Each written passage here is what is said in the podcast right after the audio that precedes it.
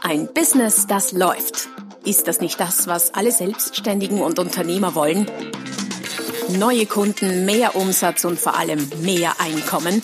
Und das fast wie von selbst?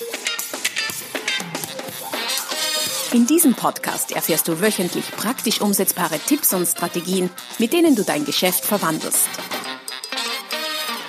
Und zwar in ein Business, das läuft. Von und mit Roman Kmenter. Hallo und herzlich willkommen zum Podcast Ein Business, das läuft, Folge Nummer 246 mit dem Titel Mutig verkaufen. Mit mehr Mut zu mehr Umsatz. Tata, es ist wieder soweit. Es kommen, es kommt ein neues Buch. Nein, es kommen zwei neue Bücher von mir auf den Markt. Anfang Oktober 2023, diesmal im Doppelpack. Und der Oberbegriff wird sein Mut. Mut im Verkauf, aber auch Mut im Leben ganz generell. Daher zwei Podcast-Folgen, eine diese Woche, die andere nächste Woche. Die heutige, die aktuelle, eben zum Thema mutig verkaufen und nächste Woche gibt's dann Tipps zum Thema Mut ganz allgemein in allen Lebenslagen.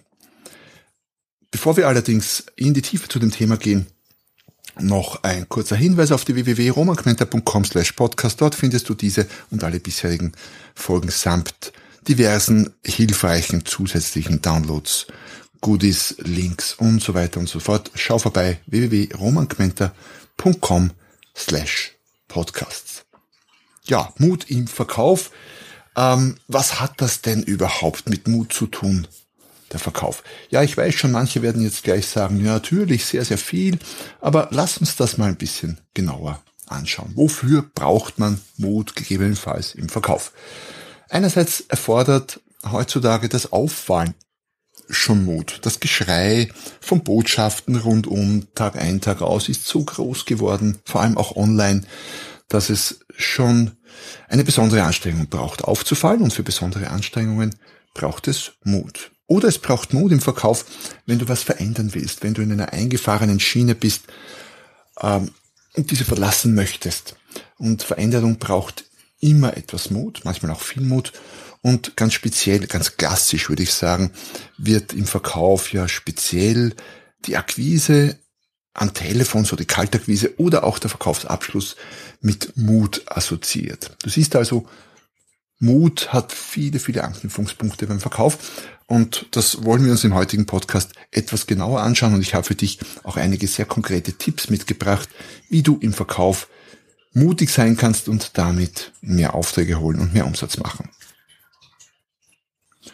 Mut bedeutet auch immer aus der Komfortzone rauszugehen oder umgekehrt, um die Komfortzone zu verlassen, braucht es Mut. Dieses Modell, das Stretchzonen-Modell, zu dem ich vor Jahren, mehr als ein Jahrzehnt sogar schon mal ein Buch geschrieben habe, habe ich auch im aktuellen Buch, das übrigens nicht mutig verkaufen heißen wird, sondern wer wagt, gewinnt. So viel mal dazu. Auch wieder illustriert dieses Modell. Und außerhalb dieser Komfortzone also ganz weit draußen liegt die Panikzone. Du musst dir das so vorstellen wie konzentrische Kreise. Und zwischen der Komfortzone und der Panikzone liegt eben diese Stretchzone, die uns nicht umbringt, aber die Veränderung möglich macht. Und um dahin zu gehen, braucht man Mut. Andererseits, genau da liegt im Verkauf auch ein großer Teil des Erfolgs. Ähm, ich glaube, es war Gunkel, ein österreichischer Kabarettist auf jeden Fall, aber ich bin ziemlich sicher, es war Gunkel vor ewigen Zeiten bei dem Programm mal hat er den Ausspruch geprägt. Mutig ist nicht gleich tapfer, das sind zwei unterschiedliche Begriffe. Als Beispiel hat er angeführt, mutig ist es zum Beispiel zum Zahnarzt zu gehen und tapfer ist es dort zu bleiben. Das fand ich so pointiert, so gut, dass es sich bis heute eingeprägt hat und äh, ich diese Idee auch in meinem Buch aufgegriffen habe. Eine Idee, die sich durchzieht, weil du kannst in allen Verkaufsphasen und Verkaufssituationen tapfer sein und das sind wir auch oft. Du kannst aber auch mutig sein und das ist ein wesentlicher Unterschied und das wird dann gleich klarer, wenn wir in die einzelnen Phasen des Verkaufs einsteigen.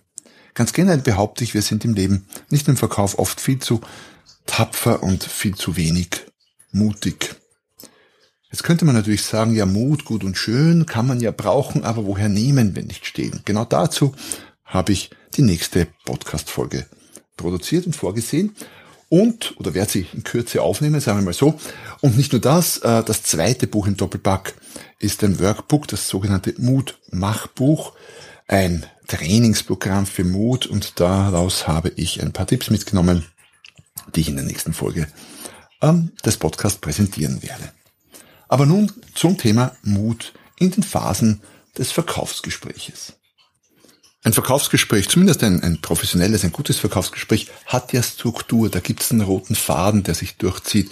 Das ist nicht, wie viele, die äh, nicht im Verkauf sind oder wenig Ahnung davon haben, meinen, äh, irgendwie ein, ein, eine zufällige Anordnung von Kommunikation ist es gar nicht. Ich würde sogar sagen, ein gutes Verkaufsgespräch hat immer den gleichen Ablauf. Es beginnt damit, sich Ziele zu setzen und sich vorzubereiten. Dann gibt es meistens so etwas wie einen Gesprächseinstieg, klarerweise. Dann kommt meistens eine Phase, wo Bedarf erhoben wird, wo Fragen gestellt werden. Danach kann man dann frühestens dann etwas präsentieren, sein Angebot, seine Leistung, sein Produkt. Dann gibt es möglicherweise so etwas wie Einwände, müssen nicht sein, aber sind natürlich sehr, sehr oft da. Einwände können auch Preise betreffen. Das kann dann so weit gehen, dass man Preise verhandeln muss oder auch andere Konditionen. Und last but not least, damit aus dem Gespräch auch ein Abschluss hervor, herauskommt, muss das Gespräch abgeschlossen werden. Das sind so in etwa die typischen Phasen eines Verkaufsgesprächs und die möchte ich jetzt mit dir gemeinsam durchgehen um an das Thema Mut anzuknüpfen. Und interessanterweise gibt es in jeder dieser Phasen eine Menge Möglichkeiten, äh, mutiger zu sein. Starten wir gleich mal mit dem Thema Ziele setzen. Was ist ein klassisches Ziel in Verkaufsgesprächen quer durch die Branchen? Ich würde sagen, klassisches Ziel ist es, kein Ziel zu haben. Man hat ein Gespräch, Kunde kommt rein oder ich fahre zum Kunden und ja, natürlich will man irgendwie was verkaufen, aber so ein ganz konkretes Ziel schriftlich, genau, klar definiert, irgendwie smart oder so ähnlich. Ihr kennt diese Formeln für die Zieldefinition höchstwahrscheinlich. Sehr, sehr selten. Muss ich beim Schopf packen, auch immer, wenngleich ich es predige und weiß, dass es sein sollte, habe nicht immer die Ziele so konkret, wie sie sein sollten. Also, es wäre schon mutig, sich Ziele zu setzen. Und natürlich auch bei den Zielen äh, gibt es Unterschiede, wie, wie mutig man sein möchte, wie hoch man quasi die Latte legen möchte. Und sich vorzunehmen, beim zweiten Gespräch jetzt einen Abschluss zu machen heute, eine Unterschrift oder eine Zusage des Kunden zu kriegen, ist wahrscheinlich mutiger als das Ziel, das sehr vielleicht schwammig soft Ziel, ähm, ja, ein gutes Gespräch zu führen und eine gute Beziehungsebene zu Kunden zu haben. Nicht, dass das schlecht wäre, aber es ist eben nicht mutig. Es ist nicht mutig. Das heißt, das Mut, der Mut im Verkauf beginnt schon bei der Zielsetzung. Ich würde, wie gesagt, sogar behaupten, alleine die Tatsache, dass du dir ein ganz konkretes Ziel setzt, ist schon mutig. Wenn es dann noch ein Ziel ist, das, wo die Latte, bei dem die Latte etwas höher liegt, dann ist es noch mutiger. Wie mutig du sein willst, liegt natürlich immer ganz bei dir. Dann kommt es zum Kontakt mit dem Kunden und es muss klarerweise so etwas wie einen Gesprächseinstieg geben. Meistens gibt es einen Zwei-Phasen-Gesprächseinstieg, oft so etwas wie Smalltalk, Aufwärmen in einer ersten Phase, die durchaus äh, Sinn macht, um dann in einer zweiten Phase zum eigentlichen Verkaufsgespräch zu wechseln. Und da beginnt es nun wieder mutiger zu werden, oder zumindest kannst du hier mutiger werden, wenn du das möchtest ein, ich habe ja auch versprochen, ich bringe ein paar konkrete Beispiele für mutig verkaufen und wenn du im Gesprächseinstieg in dieser zweiten Phase mutig sein willst, dann könntest du deinem Kunden zum Beispiel das Ziel des heutigen Gespräches nennen. Wo willst du hin? Und wenn das Ziel ein Abschluss ist, dann könntest du das dem Kunden sagen. Du könntest dem Kunden sagen, lieber Kunde, wir sind ja jetzt schon zum zweiten, wir sitzen schon zum zweiten Mal zusammen. Ich habe mir heute vorgenommen, alles, was da äh, dem noch im Weg stehen sollte, auszuräumen, um von Ihnen am Ende des Gesprächs ein Ja zu erhalten. Das ist mein Ziel. Ist es okay, dass wir darüber sprechen? Das wäre mutig. Jetzt können manche sagen, jetzt würden manche vielleicht sagen, Gottes Willen, ich kann ja dem Kunden nicht sagen, dass ich hier ihm was verkaufen will. Dem würde ich entgegenhalten, na was meinst du denn, was der Kunde denkt, warum du da bist? Nur zum Kaffee trinken? Wohl kaum. Es ist ohnehin klar, dass du ihm was verkaufen willst und dass dein Ziel der Abschluss ist. Warum es also nicht sagen? Was bringt es dir? Ich würde mal sagen, es verbessert deine Chancen, den Abschluss tatsächlich zu kriegen. Erstens, weil du genau weißt, wo du hin willst. Und wenn du weißt, wo du hin willst, dann hast du immer bessere Chancen, dahin zu kommen. Gleichzeitig übst du damit so ein bisschen sanften Druck auf den Kunden aus. Also nichts Überraschendes, wie gesagt, aber es macht schon noch einen Unterschied, ob du laut sagst, wo du hin willst und ihm damit quasi diese kleine Last ein bisschen umhängst auch oder ihn daran teilhaben lässt an dieser Last oder ob er sich nur denkt, dass du was verkaufen willst. Also wenn du mutig sein willst, nenne dein konkretes Gesprächsziel. Gilt wie gesagt nicht nur für den Verkauf, sondern auch für alle möglichen anderen Lebenslagen. Die nächste Phase im Verkaufsgespräch ist typischerweise das, was man Bedarfsanalyse oder Bedarfserhebung nennt die sollte es zumindest sein. Ich weiß, in vielen Gesprächen ähm, fehlt diese und unerfahrene oder weniger erfolgreiche Verkäufer beginnen dann gleich mit der Präsentation. Ähm, wir sprechen von einem guten, sauberen Verkaufsgespräch. Daher kommt jetzt sowas wie die Bedarfserhebung. Und in der Bedarfserhebung geht es ja zuallermeist darum, oder primär darum, Fragen zu stellen, um herauszufinden, was der Kunde will und wie er es will vor allem auch. Und diese Fragen kann ich so oder so stellen. Ich kann tapfere Fragen stellen oder mutige. Was wären tapfere Fragen? Naja, ich sage mal die ganz normalen. Ähm, was er denn genau will und welche Farbe je nach Produkt und wie lange und wann und Lieferzeit und so weiter und so fort. Das wären tapfere Fragen. Viele dieser tapferen Fragen äh, sind auch absolut okay und man, man braucht die Antworten darauf ja auch, um überhaupt sowas wie ein Angebot machen zu können. Was nicht heißt, dass es nicht noch Fragen gäbe, die darüber hinausgehen. Mutige Fragen. Und mutige Fragen könnten zum Beispiel solche nach Kaufmotiven sein. Was mich ja interessiert ist, warum will der Kunde das kaufen oder überlegt er das zu kaufen?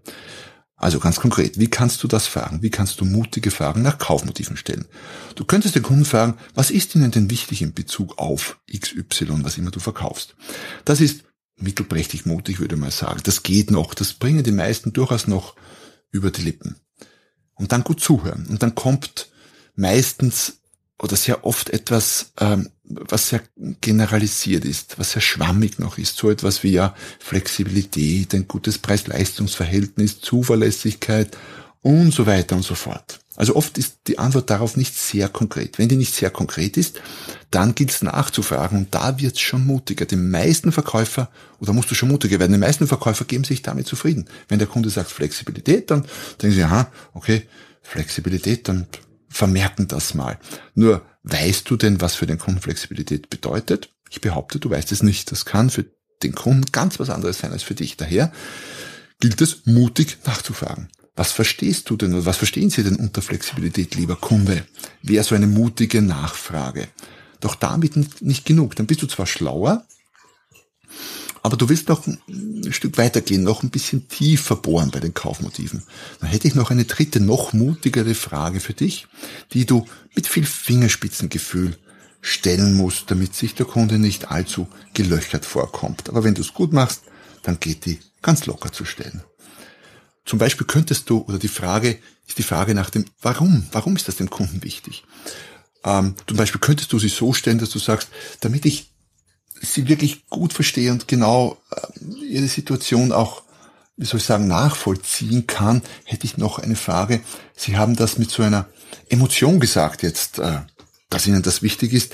Da stellt sich mir natürlich die Frage, warum ist denn das scheinbar so besonders wichtig? Also wenn du so oder so ähnlich formulierst, bisschen softer formulierst, ein bisschen sanfter, ein bisschen weicher, ein bisschen vielleicht umschweifiger, wenn man das so sagt oder so sagen kann, dann kriegst du auch darauf sicher noch eine Antwort, wenn der Kunde sie kennt. Wenn der Kunde sie nicht kennt und nachdenken muss, umso besser. Das sind oft die besten Fragen. Also, das Dreigespann zum Kaufmotiv erfragen. Was ist dir wichtig? Was verstehst du darunter und warum ist dir das wichtig? Würde ich durchaus für die meisten Verkäufer in den mutigen Fragebereich einordnen.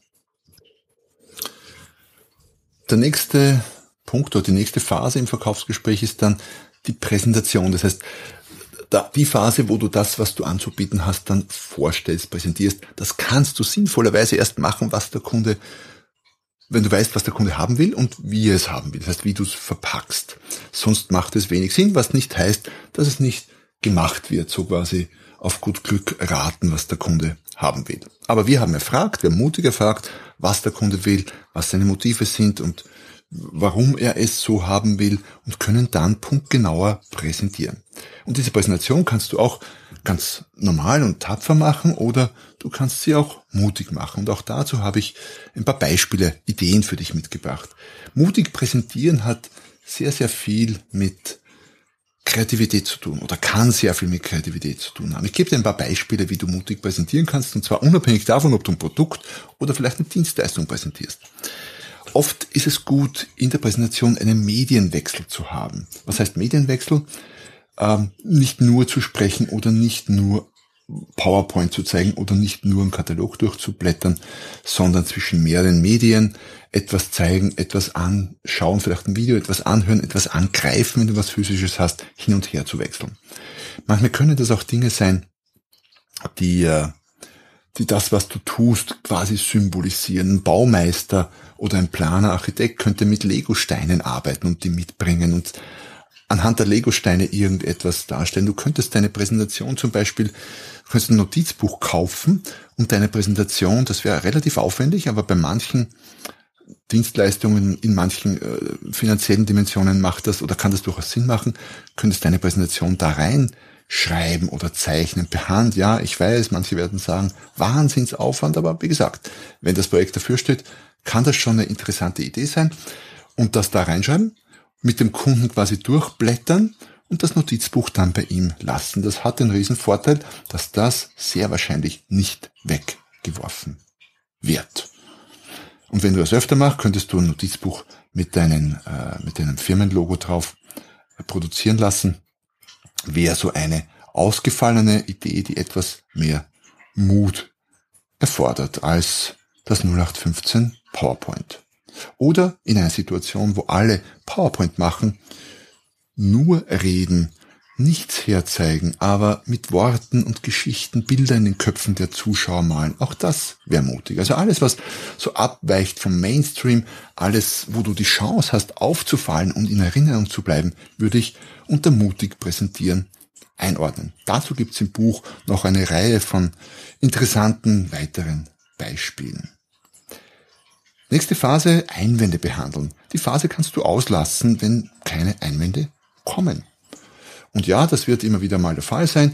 In den meisten Verkaufsgesprächen, bei den meisten Verkäufern, die ich kenne, äh, gibt's Einwände. Alle möglichen. Das können Preiseinwände sein, das können aber auch ganz andere Einwände sein. Zu Größen, zu Lieferzeiten, zu Verfügbarkeiten, zu allen möglichen, möglichen Dingen.